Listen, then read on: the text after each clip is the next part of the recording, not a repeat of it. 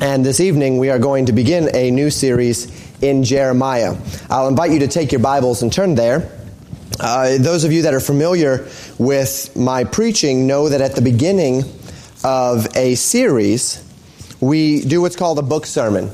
And within the book sermon, I take a, a survey approach to the entire book of whatever book it is that we are walking through in order that we can get a big picture understanding of everything that the book is saying, of uh, the general themes that we find throughout, and those themes kind of bubble to the surface as we walk chapter by chapter and then we have some some larger or um, some grand applications that we draw at the end before we really get into the nitty gritty. Now, the nitty gritty is going to take us some time. There are 52 chapters in the book of Jeremiah, um, and it's very unlikely I'm going to be getting to a chapter a week, right? And there's 52 weeks in a year, so most likely we will be in Jeremiah for uh, better than a year, um, maybe a year and a half or so. Things will get a little bit faster as we get toward the end, as there are nine or so chapters that will will be probably combined into just a couple of sermons due to the nature of the content here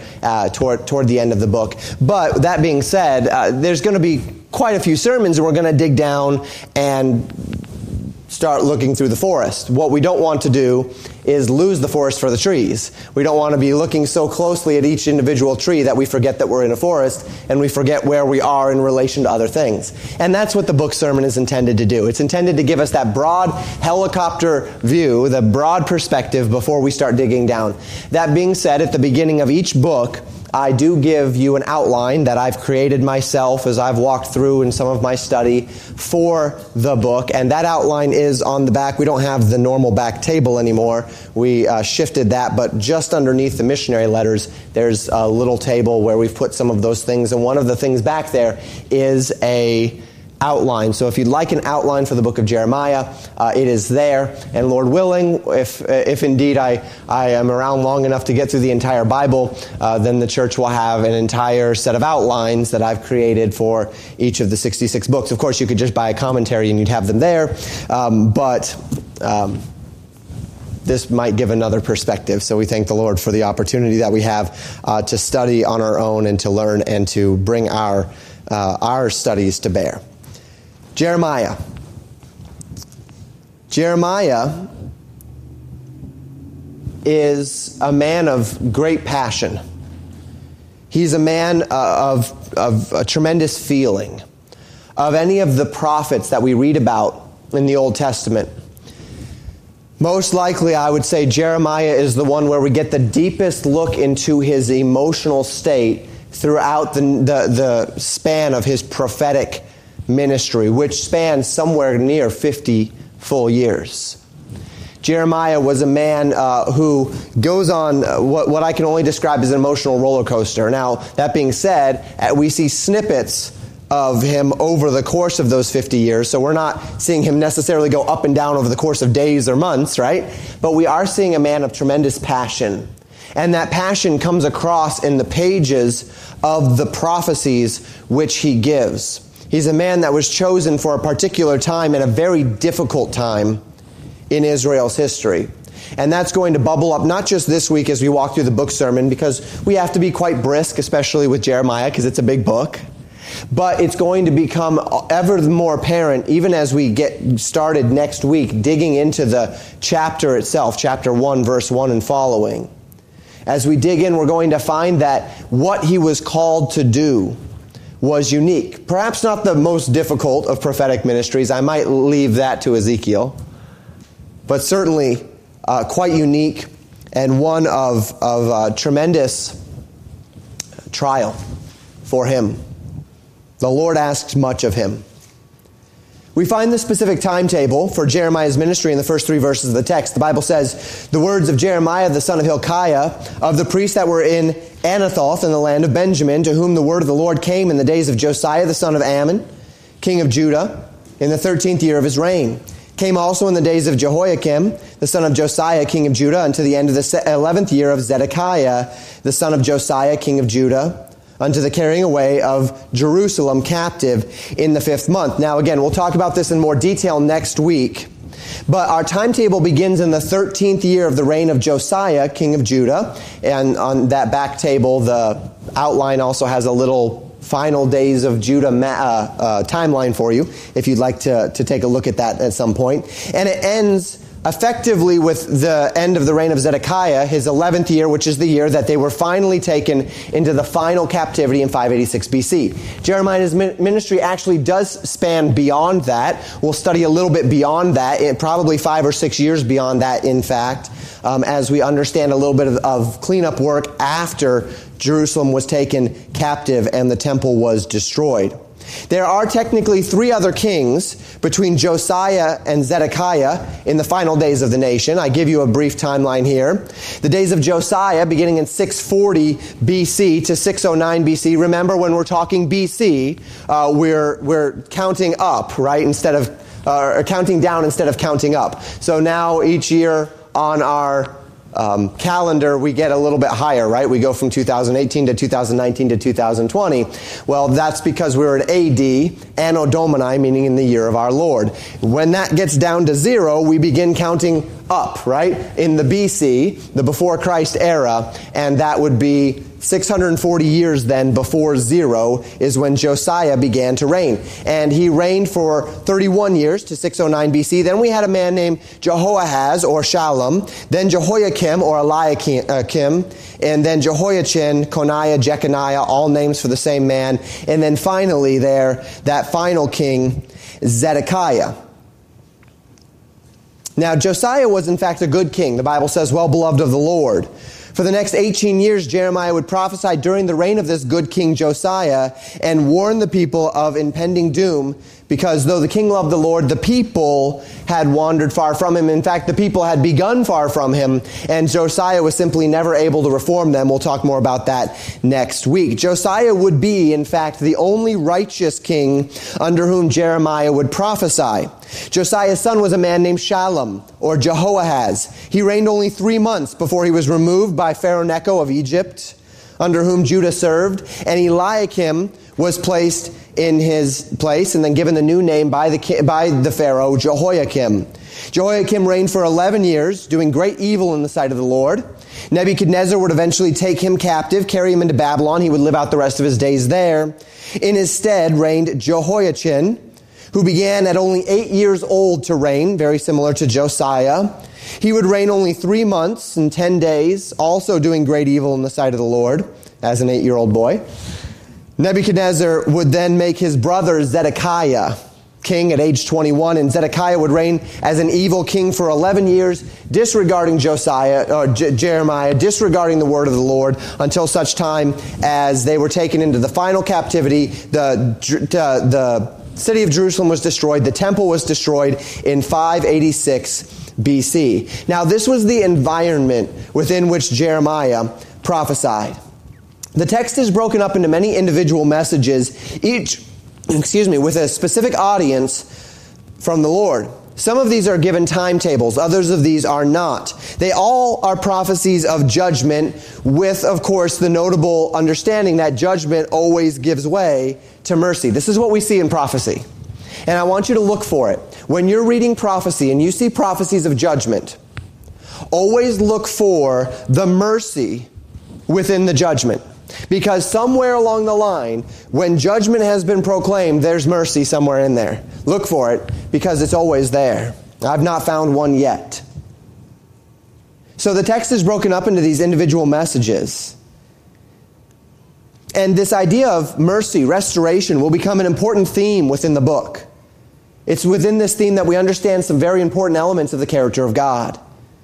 Now, as we walk through the book, take care also to note the condition of the prophet. I've mentioned already his emotional state. He was a man of extraordinary feeling, Jeremiah. And as we journey through this book, we are going to see those emotions. He's going to kind of write them right into the narratives of his book. He'll have very high highs and he'll have very low lows. He's going to be happy, he's going to be angry, he's going to be sorrowful, he's going to be fearful. And the Holy Spirit of God has given us the privilege of looking into that. The text begins with Jeremiah's call in verses 5 through 7. Jeremiah was reluctant due to his feelings of incapacity. But God promises this to Jeremiah that if Jeremiah would obey the Lord, the Lord will take care of the rest. So it is that Jeremiah responds to the call of God and he relies upon God's provision. The first message takes place in the days of Josiah, a good king in Israel. They are messages which highlight the hypocrisy of the land. God begins almost gently with the nation of Israel, pleading with the nation that they would return to the love which they once held for God. And in this plea comes a strong, even a startling level of mercy that God promises if the nation would but listen and repent. Consider the words of the Lord to the nation in chapter 3, verse 1. The Lord says, They say, if a man put away his wife and she go from him and become another man's, shall he return unto her again? Shall not the land be greatly polluted? But thou hast played the harlot with many lovers, yet return again to me, saith the Lord. God cites a concept familiar in the Old Testament law. Again, we'll dig in more when we get to this passage.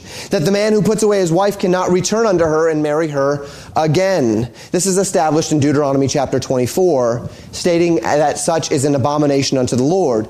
Yet, as God regularly uses this analogy of marriage in order to uh, symbolize his relationship between himself and Israel, he says that he would gladly take them back, though they have wandered away from him, if they would but do so. God tells them in the days of Josiah that the treachery of the nation of Judah had been worse than the backsliding of the nation of Israel, a nation which had been taken into captivity some 100 years before that statement in, the, in, in 722 BC. To this end, God is seeking to stir up the nation, to cause them to understand the deep necessity of repentance, even in those days when a good king was on the throne and the nation operated at least to some degree within a level of morality. But morality is not enough, is it? Morality has never been enough. It's not enough to just be a moral person by some standard. God doesn't want lip service. God isn't interested in outward expressions, God, except to the degree that they are an outward expression of something that's already inside. God wants your heart. God wanted Israel's heart. God was calling them back. And this gives way to the first true declarations of judgment. Remember, as we walk through the book, that much time is passing here. The first true declarations of judgment that were not at all gentle in chapter 4.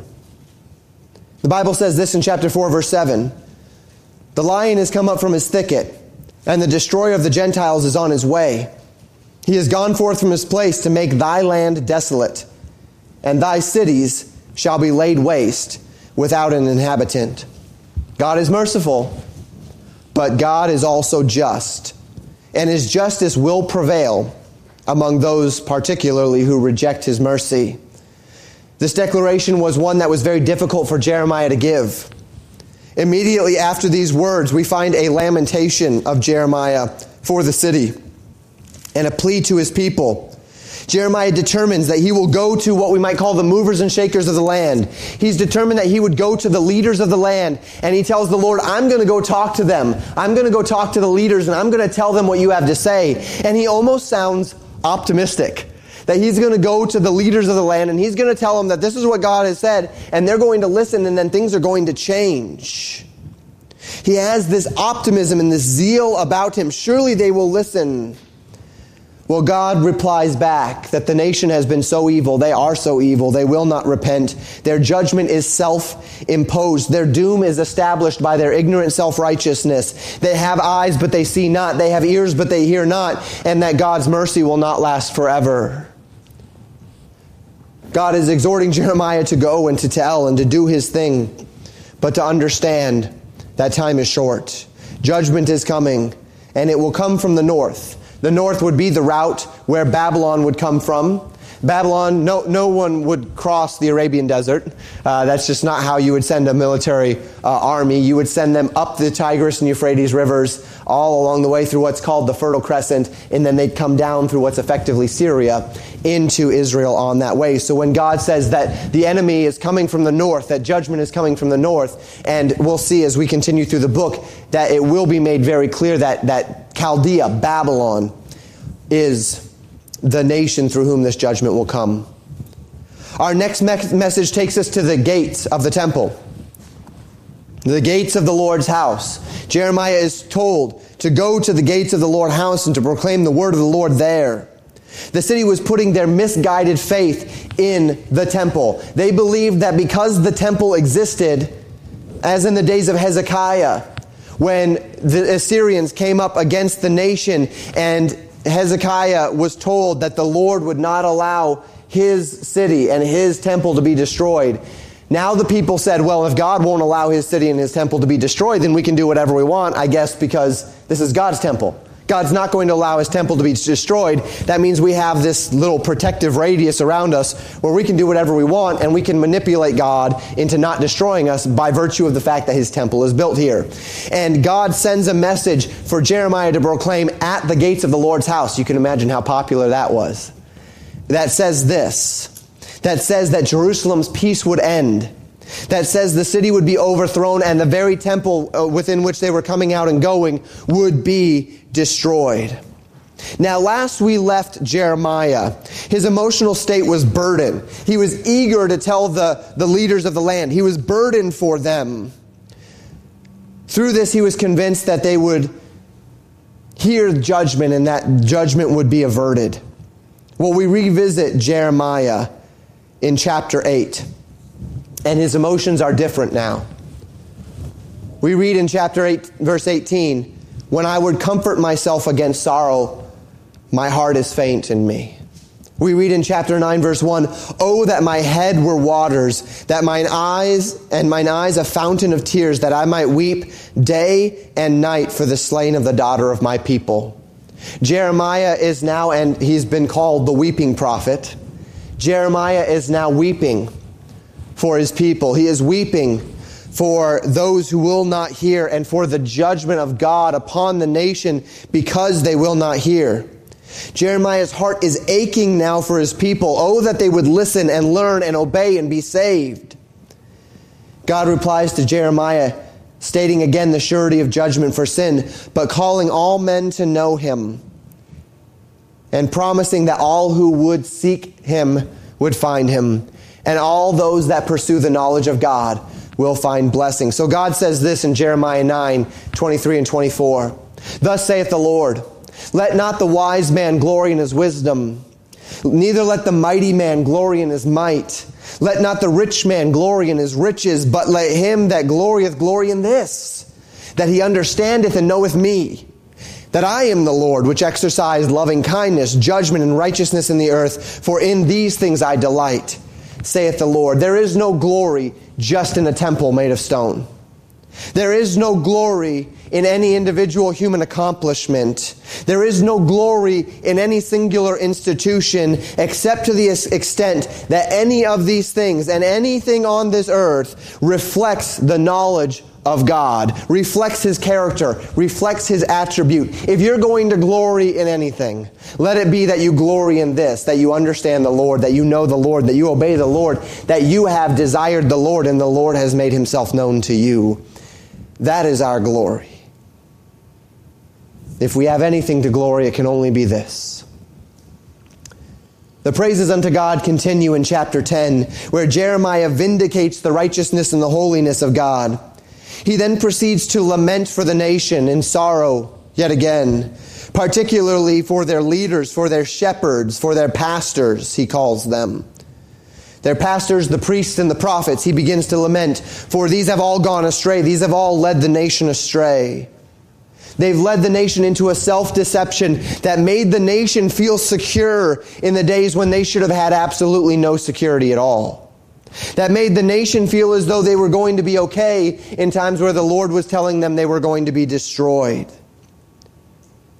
We transition back to the words of judgment in chapter 11.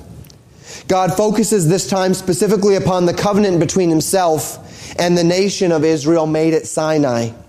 That they have forsaken that covenant, that they have walked every man in the desires of his own heart rather than fearing the Lord. For this God warns them he gives them warnings of judgment against their shame for their evil through which they have provoked God to anger.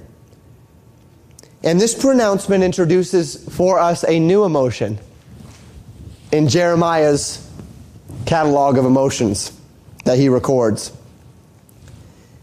In chapter 1, he was unsure, not sure if he could do this ministry. Then he became zealous to speak, right? Uh, uh, toward the, the leaders of the nation. Then he became nearly inconsolable in his sorrow for the nation and lamentations for them. And then we find Jeremiah indignant, angry at the people who are ignoring the Lord and as at the same time abusing him. So in chapter 12 we read this. In verse 1 Jeremiah writes, "Righteous art thou, O Lord, when I plead with thee, yet let me talk with thee of thy judgments. Wherefore doth the way of the wicked prosper? Wherefore are all they happy that deal very treacherously? Then he, he says this in verse 11 They have made it desolate, and being desolate, it mourneth unto me. The whole land is made desolate because no man layeth it to heart. Jeremiah at this point is angry at the sin of the people. He's angry that they have not listened. He's angry that they have not heeded, and he's a little bit angry that in doing so they've caused him to suffer, because he will suffer. And so he says, Lord, avenge me. Lord, avenge you yourself. He calls for this vengeance. And indeed, the chapter ends with God promising the judgment that Jeremiah pleads for, but also reminds Jeremiah of his mercy. Notice what he says in verses 16 and 17 of chapter 12. And it shall come to pass, if they will diligently learn the ways of my people, to swear by my name, the Lord liveth, as they taught my people to swear by Baal, then shall they be built in the midst of my people. But if they will not obey, I will utterly pluck up and destroy that nation saith the Lord. In chapter 13, Jeremiah gives a sign to the nation. Jeremiah does not give nearly as many signs as some of the other prophets. Think particularly of Ezekiel. And uh, Ezekiel is one sign after another sign. Some of those signs very difficult. He had to lay on his side for uh, any number of days, and then on his other side in the hot sun, he had to build little dioramas and then kick him over. He had to do all of these things. One of the things he had to do was not mourn when the Lord took his wife some difficult signs. The Lord used signs in a very mighty way through Ezekiel. Jeremiah does not have as many signs, but we see a sign that the Lord gives in chapter 13. A sign to the nation revealing God's love and desire toward them, but again highlighting the need for judgment. And this gives way to a new message found during a time of drought in the land, when the nation was suffering for an, extre- uh, an extreme lack of water, a drought, right? And this was always startling in Israel as the nation that was the nation covenanted to God, because God had promised that such things would not happen in the nation if they were following Him, right?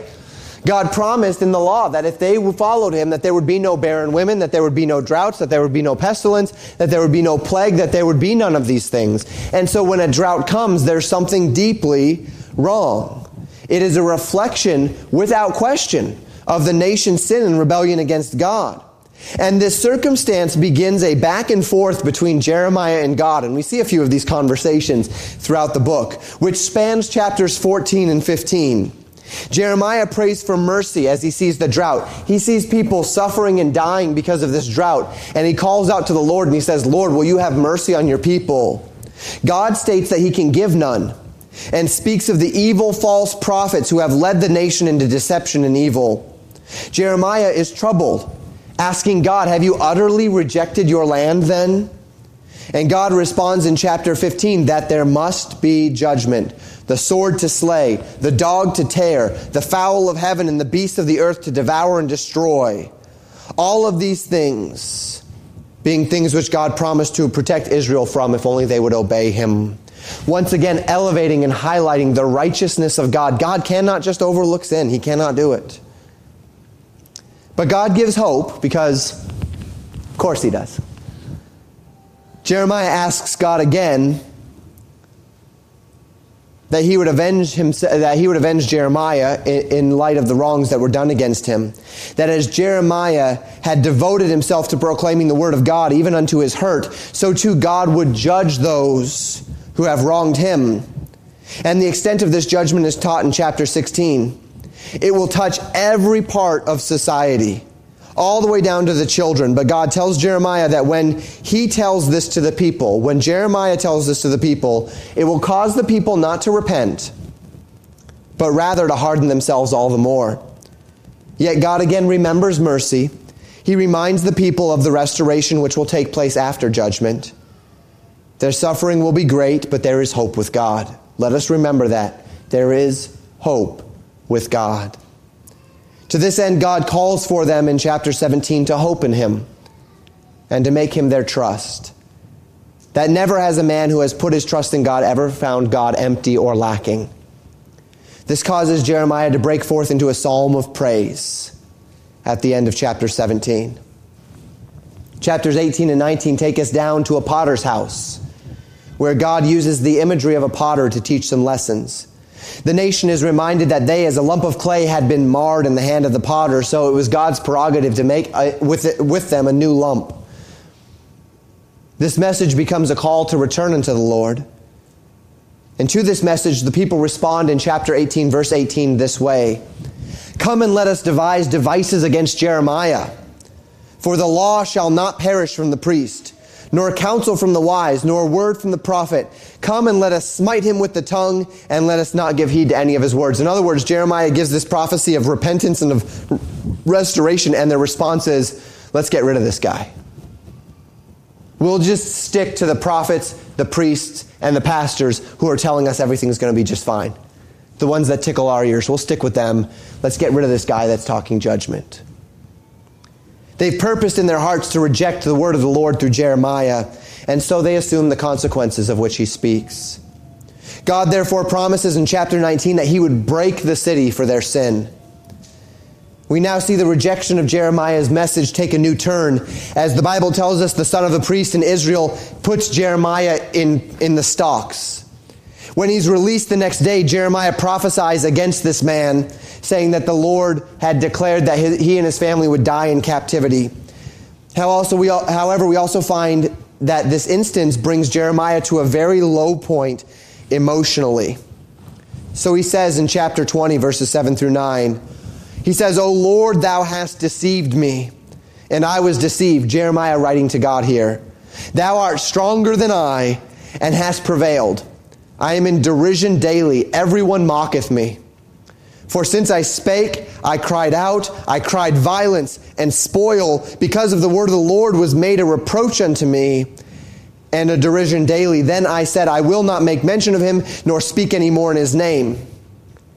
But his word was in mine heart as a burning fire shut up in my bones. And I was weary with forbearing, and I could not stay. Some of my favorite verses in all of Jeremiah.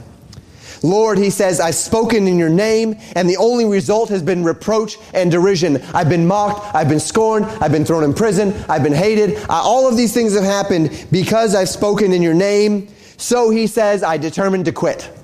I'm just going to stop speaking. I'm not going to say it anymore. I'm not going to talk about judgment. I'm not going to talk about anything. He says, but then, then something happened.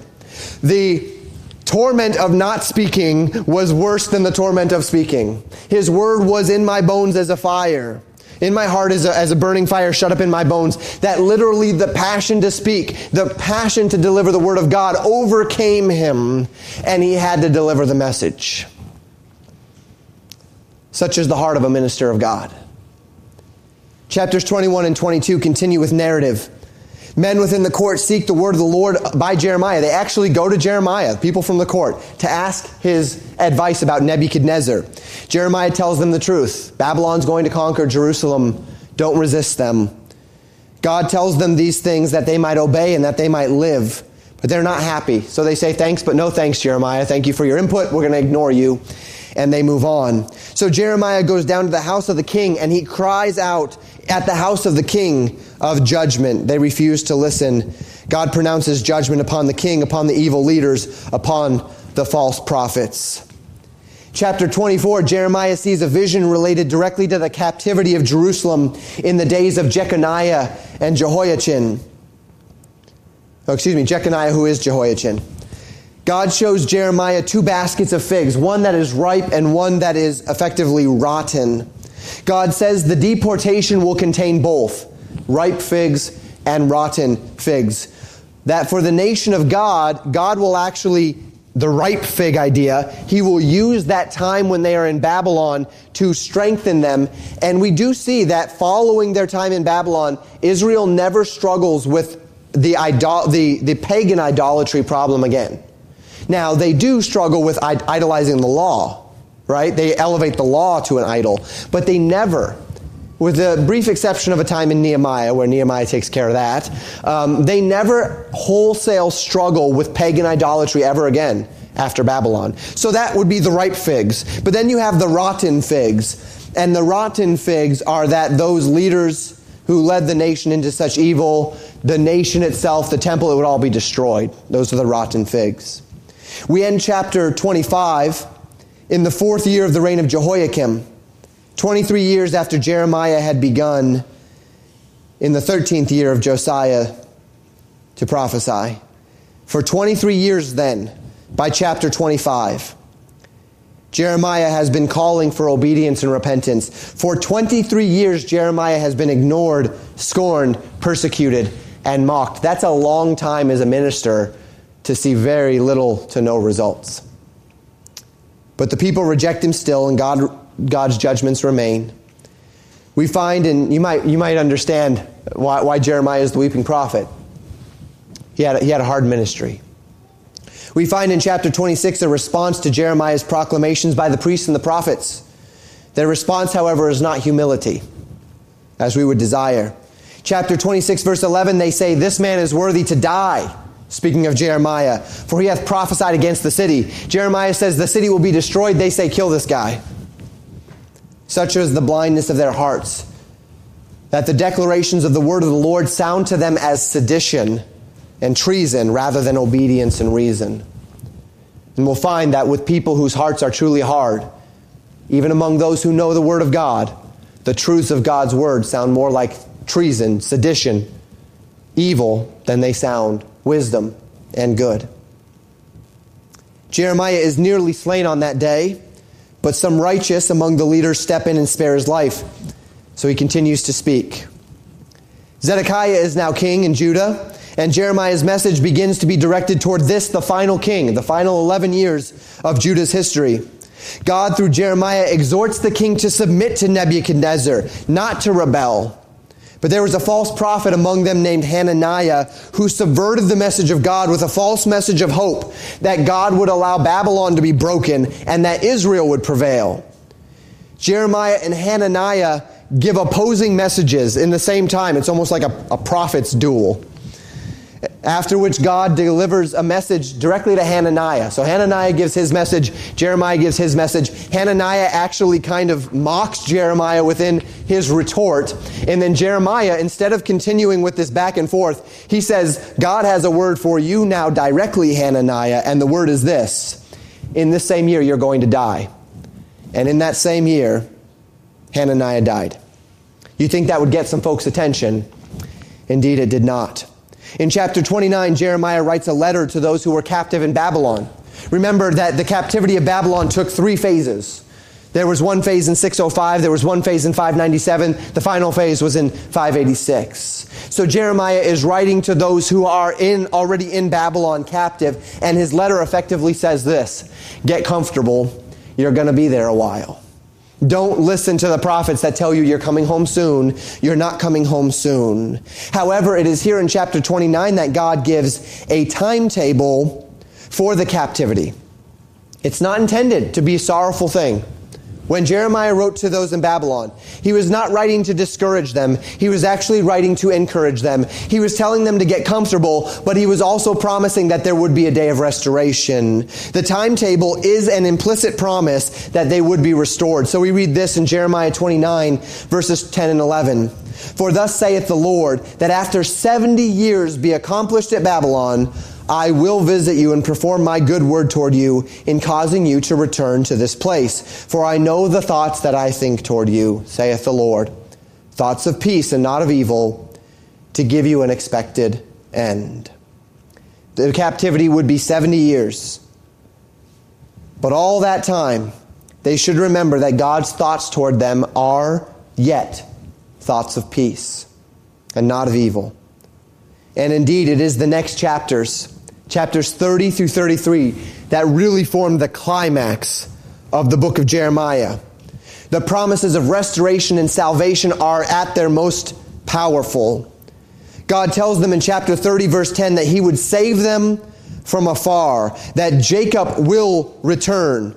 God tells them in chapter 31, verse 3, that He has loved them with an everlasting love that cannot, that indeed will not pass away. God reminds them that He has always been faithful to redeem, and He will continue still.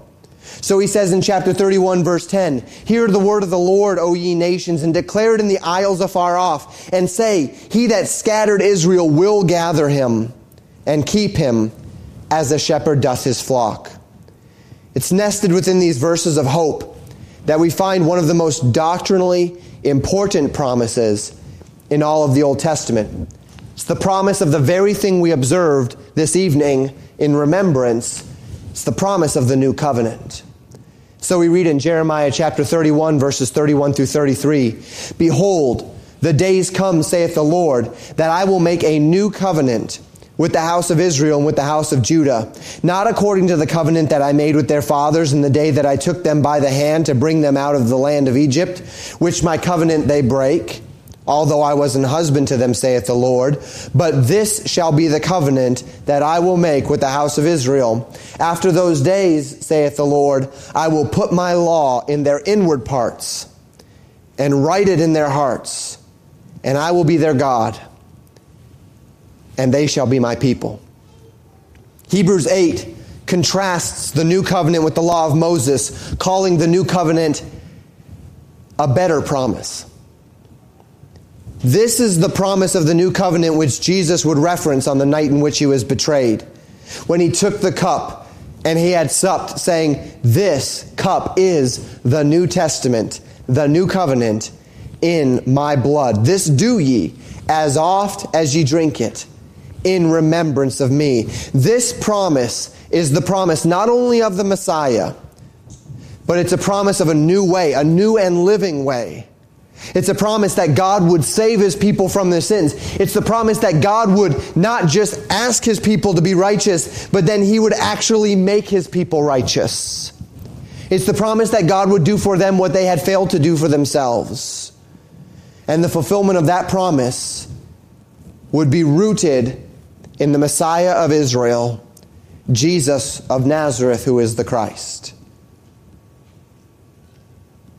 And it is within that Messiah, it is through that Messiah that the Bible says all the world would be blessed. And so we have, have we not? In chapter 32, we find Jeremiah in prison again for his preaching. He buys a field in the days of hopelessness.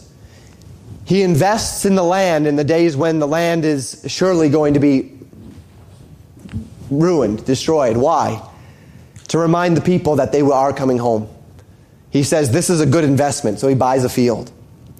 Still in prison in chapter 33, the words of hope continue. God calls out the nation through Jeremiah, saying in chapter 33, verse 3, Call unto me, and I will answer thee and show thee great and mighty things which thou knowest not. They're cast down, but they're not forsaken. They simply lack one thing repentance. They refuse to return to the Lord. Chapter 34 leads us into the days of Nebuchadnezzar's final siege in Jerusalem. Jeremiah exhorts King Zedekiah to submit himself to the siege. He says, Submit yourself so that people are not killed. It's going to happen one way or another. Submit so that people don't have to die. Of course, Zedekiah doesn't listen. So the city is thrown into deeper suffering still. In chapter 35, we find a people called the Rechabites, following a man named Rechab. He's their father. They're loyal to him at all costs, and God uses this as a picture. Through Jeremiah, Jeremiah preaches and says, Look at these people who are loyal to their leader regardless. He says, They listen, this is what I want you to be to me. God promises a blessing upon that people for their obedience. And he says, Because you refuse to hear, because you refuse to act this way toward me, you will go into captivity. Chapter 36 leads us back to a time during the reign of Jehoiakim. We go back in time a little bit. When Jeremiah was writing the words of the Lord. This is the first time we have a record of him actually writing the words that we are now reading some 3,000 years later. The Bible tells us at the time he was imprisoned like uh, you know back then so lots of prison for jeremiah and he wrote the words and he had his fellow servant read them to the king and the king listened to the words and summarily told them to throw the scroll into the fire and so he burned the words that the lord had had jeremiah write and god commanded jeremiah then in this day to write the words again reminding us of one thing that man can burn god's words all he wants man can ignore god's words all he wants God's word will not be broken. God's word cannot be broken. Chapters 37 through 42 give historical narrative concerning the final days of Jerusalem. Zedekiah attempts to get into a league with Egypt in order to defeat Babylon. Jeremiah says, Don't do this. This is going to go bad for you. They do it anyway. It fails.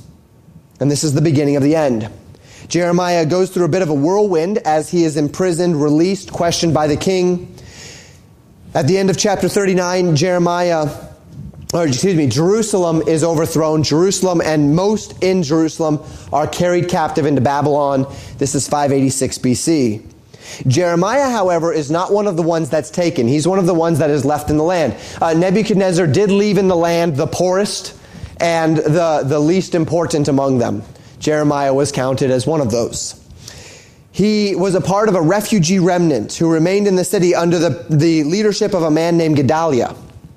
This man is then killed in a coup, and the man that led this coup was named Ishmael. Ishmael's not a name associated with good things in the scriptures. So the people devise a plan. They say, We are going to flee to Egypt. And Jeremiah once again speaks to this remnant through uh, the, word of the Lord through Jeremiah in chapter 42 saying, Don't leave the land. Stay in the land. God says, If you stay in the land, I'll take care of you. So, what do the people do? They leave, right? This, this is the legacy of the people. It doesn't matter if it's the king, it doesn't matter if it's the refugees, it doesn't matter if it's the priests or the prophets or the pastors. They all, they, no one's listening to the Lord. So they leave. And not only do they leave, but they take Jeremiah with them. You're coming with us, Jeremiah. So Jeremiah is now down in Egypt with this group. And this group perverts themselves. They go after idols. They go after false gods, the gods of the land. In chapter 44, we find Jeremiah seeking to call the people back to obedience. The people's response in chapter 44, verses 16 and 17 is this As for the word that thou hast spoken unto us in the name of the Lord, we will not hearken unto thee. But we will certainly do whatsoever thing goeth forth out of our own mouths, to burn incense unto the Queen of heaven, and to pour out drink offerings unto her, as we have done, we and our fathers, our king and our princes, in the cities of Judah, in the streets of Jerusalem. For then had we plenty of victuals, and were well, and saw no evil. Remember back to when Jerusalem was there? We were worshiping the Queen of heaven. You can read about that in Ezekiel. We were pouring out our drink offerings to her, and things were going so well. So we're going to go back to her. They totally missed it, didn't they? They totally forgot the whole point of Jeremiah for the last 40 years of his life, telling them, return to the Lord or this is going to happen. Complete disconnect. Chapter 45 is a message to Jeremiah's fellow servant Baruch back in the days of Jehoiakim. We go back in time again. Chapters 46 through 51 are prophecies against the nations. This is an important part of prophecy where God reminds us, as He's kind of pummeling His own people here, right? That just because the other nations are not in view, that's not the scope of, of God's focus within these prophecies, does not mean that God has ignored them. There's judgment upon them and great judgment as well, because they have fully rejected the Lord all the way back to the beginning of their establishment.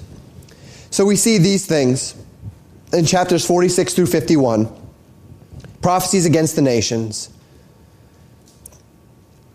The majority of the, the uh, of, of those chapters, two full chapters, uh, the, the, the largest part by far is devoted to Babylon, the nation whom God used to bring Israel into captivity, Judah, Jerusalem, excuse me, and Judah, Judah into captivity, and, and God's judgment on them will be very severe. Because though God used them, their wickedness still abounded. The book finishes in chapter 52 with some historical cleanup. Zedekiah dies. The temple is destroyed. And so we read in, in verses 12 and 13 Now, in the fifth month, in the tenth day of the month, which was the nineteenth year of Nebuchadnezzar, king of, of Babylon, came Nebuzaradan, captain of the guard, which served the king of Babylon into Jerusalem, and burned the house of the Lord, and the king's house, and all the houses of Jerusalem, and all the houses of the great men burned he with fire. The temple is destroyed, the remnant is deported. Jehoiachin is restored to live out the rest of his days in Babylon in peace. And so ends our summary of the book of Jeremiah. Now, obviously, we covered a great deal of ground very quickly today. The intent is to give you an overview of what we are going to be studying for the next quite some time in the book. Many themes run throughout Jeremiah. We've spoken of mercy, we've spoken of judgment, we've spoken of justice, we've spoken of long suffering, we've talked about Jeremiah, we've talked about his emotions. I'd just like to draw out two points this evening from this book sermon as we close. And I hope these points can become immediately helpful to you in your Christian lives.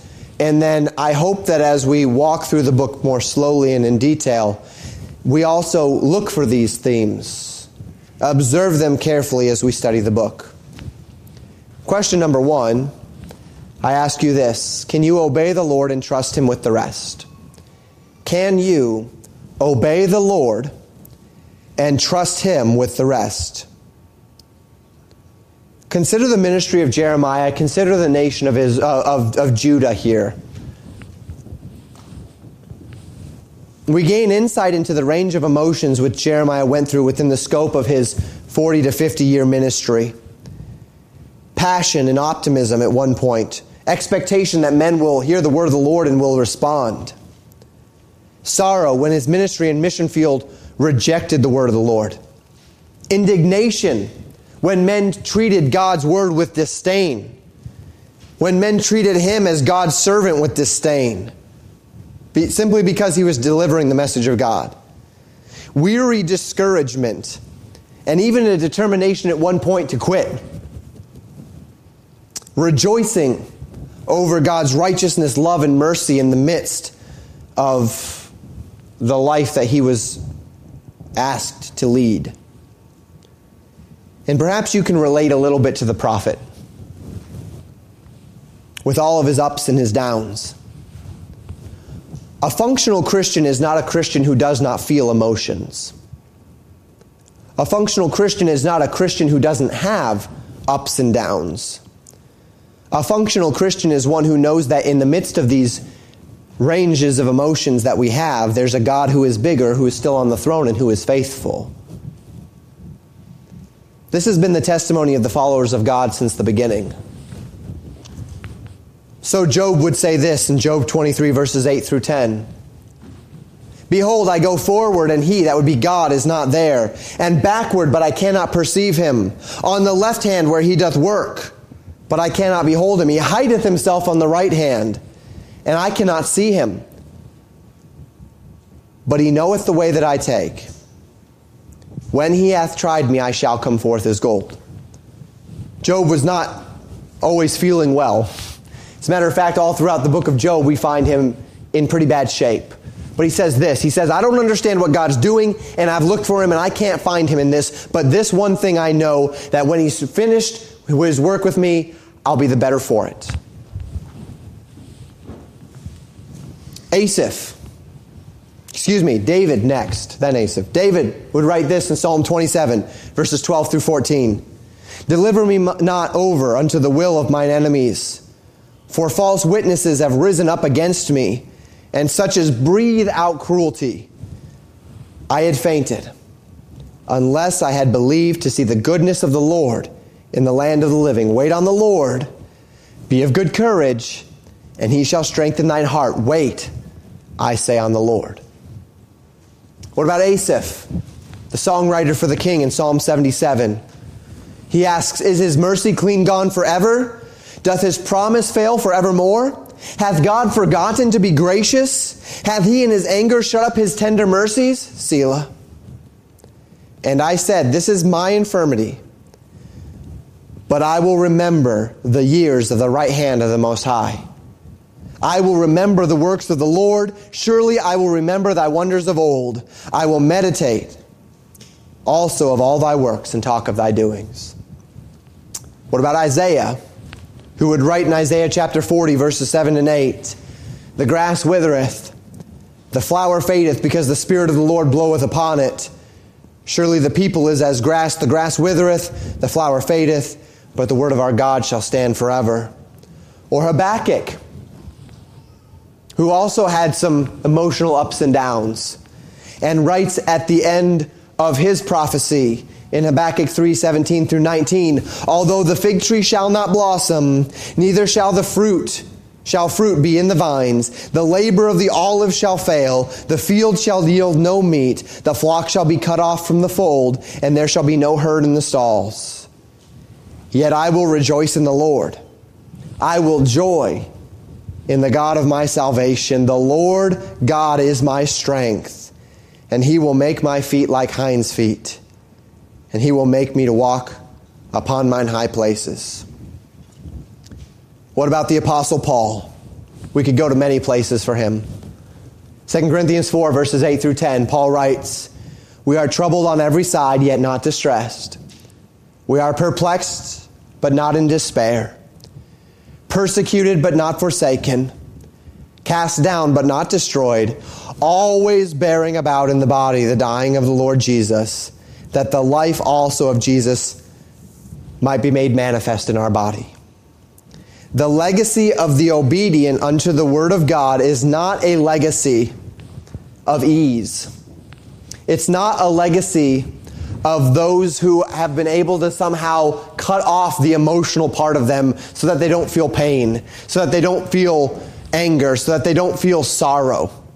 The legacy of the Word of God is not that God has turned us into uh, robots who only feel one thing. The legacy of the word of, uh, of, of the followers of God is a legacy of faith in the midst of what we're going through.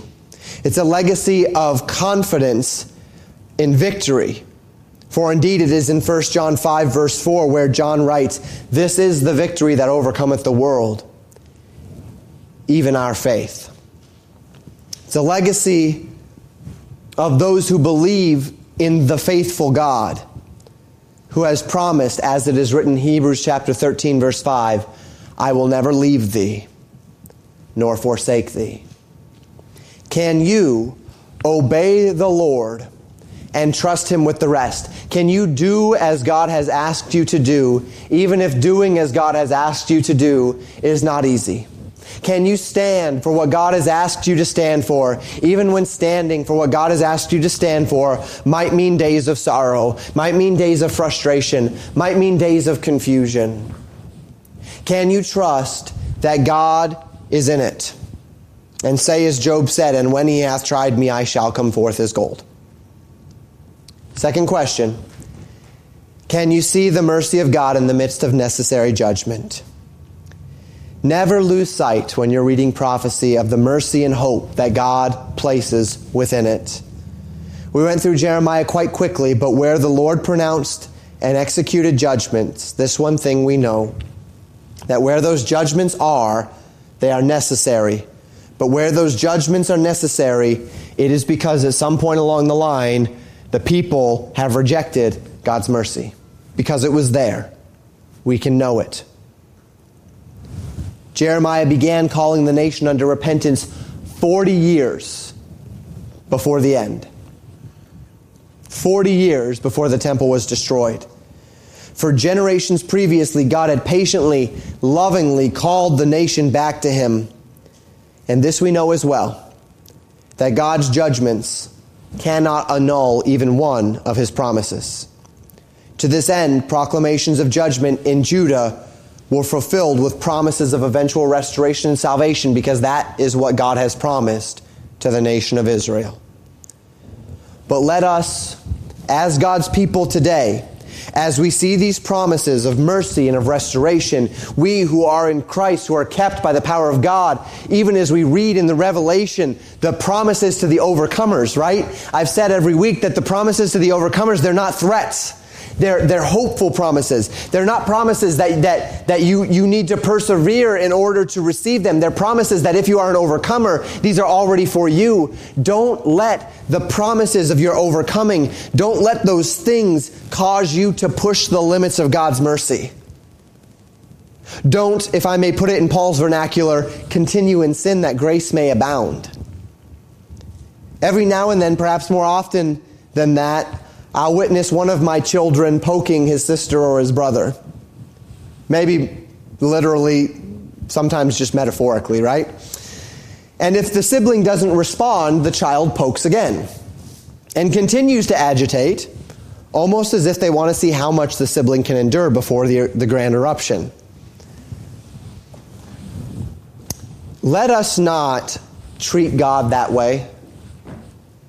If you push the limits of God's mercy and God gives a little bit, count that what it is mercy. Don't keep pushing. Because at some point, mercy has to give way in our lives to chastening. Let's not walk the fence of that line, wondering how much we can get away with before the chastening rod of God falls upon us. I mentioned Romans 6 verse 1 already. Paul says in verses 1 and 2, What shall we say then? Shall we continue in sin that grace may abound? God forbid. How shall we that are dead to sin live any longer therein? The Word of God calls us to examine ourselves, to judge ourselves so that we will not be judged. It was in the passage, indeed, having to do with the Lord's table in 1 Corinthians 11. Would to God that we would live squarely within the boundaries of God's grace and not be pushing the boundaries of God's mercy. Our time in Jeremiah is going to be very profitable. I'm excited about it. I, I really enjoy this book. In it, we'll learn much of the character of God. We'll learn much of His grace and His mercy. We'll learn much of His judgment, of His righteous judgments. We'll learn much as well, not just of the character of God, but we'll learn a lot about ourselves. When we talk about this idea where Jeremiah preached for 40 years and no one listened, and the king didn't listen, and the next king didn't listen, and the next king didn't listen, and the priests didn't listen, and the prophets didn't listen, and the pastors didn't listen, and then when everything that he promised came to pass, the refugees didn't listen, and they went down to Egypt, and then when they got there, they said, Oh, by the way, Jeremiah, just to let you know, we're still not going to listen. It's going to teach us some things about our own tendencies, our own propensities, things to look for, things to guard against. But let us in all of these things start with just these two questions to prepare ourselves for this series. Are we ready? Can we do this? Can we obey the Lord and trust Him with the rest? And can we see the mercy of God in the midst of His necessary judgments? Thank you for listening to Pastor Jamin Wickler from Legacy Baptist Church in Buffalo, Minnesota. More information about Legacy Baptist Church and a library of sermons are available at www.legacybaptistchurch.net.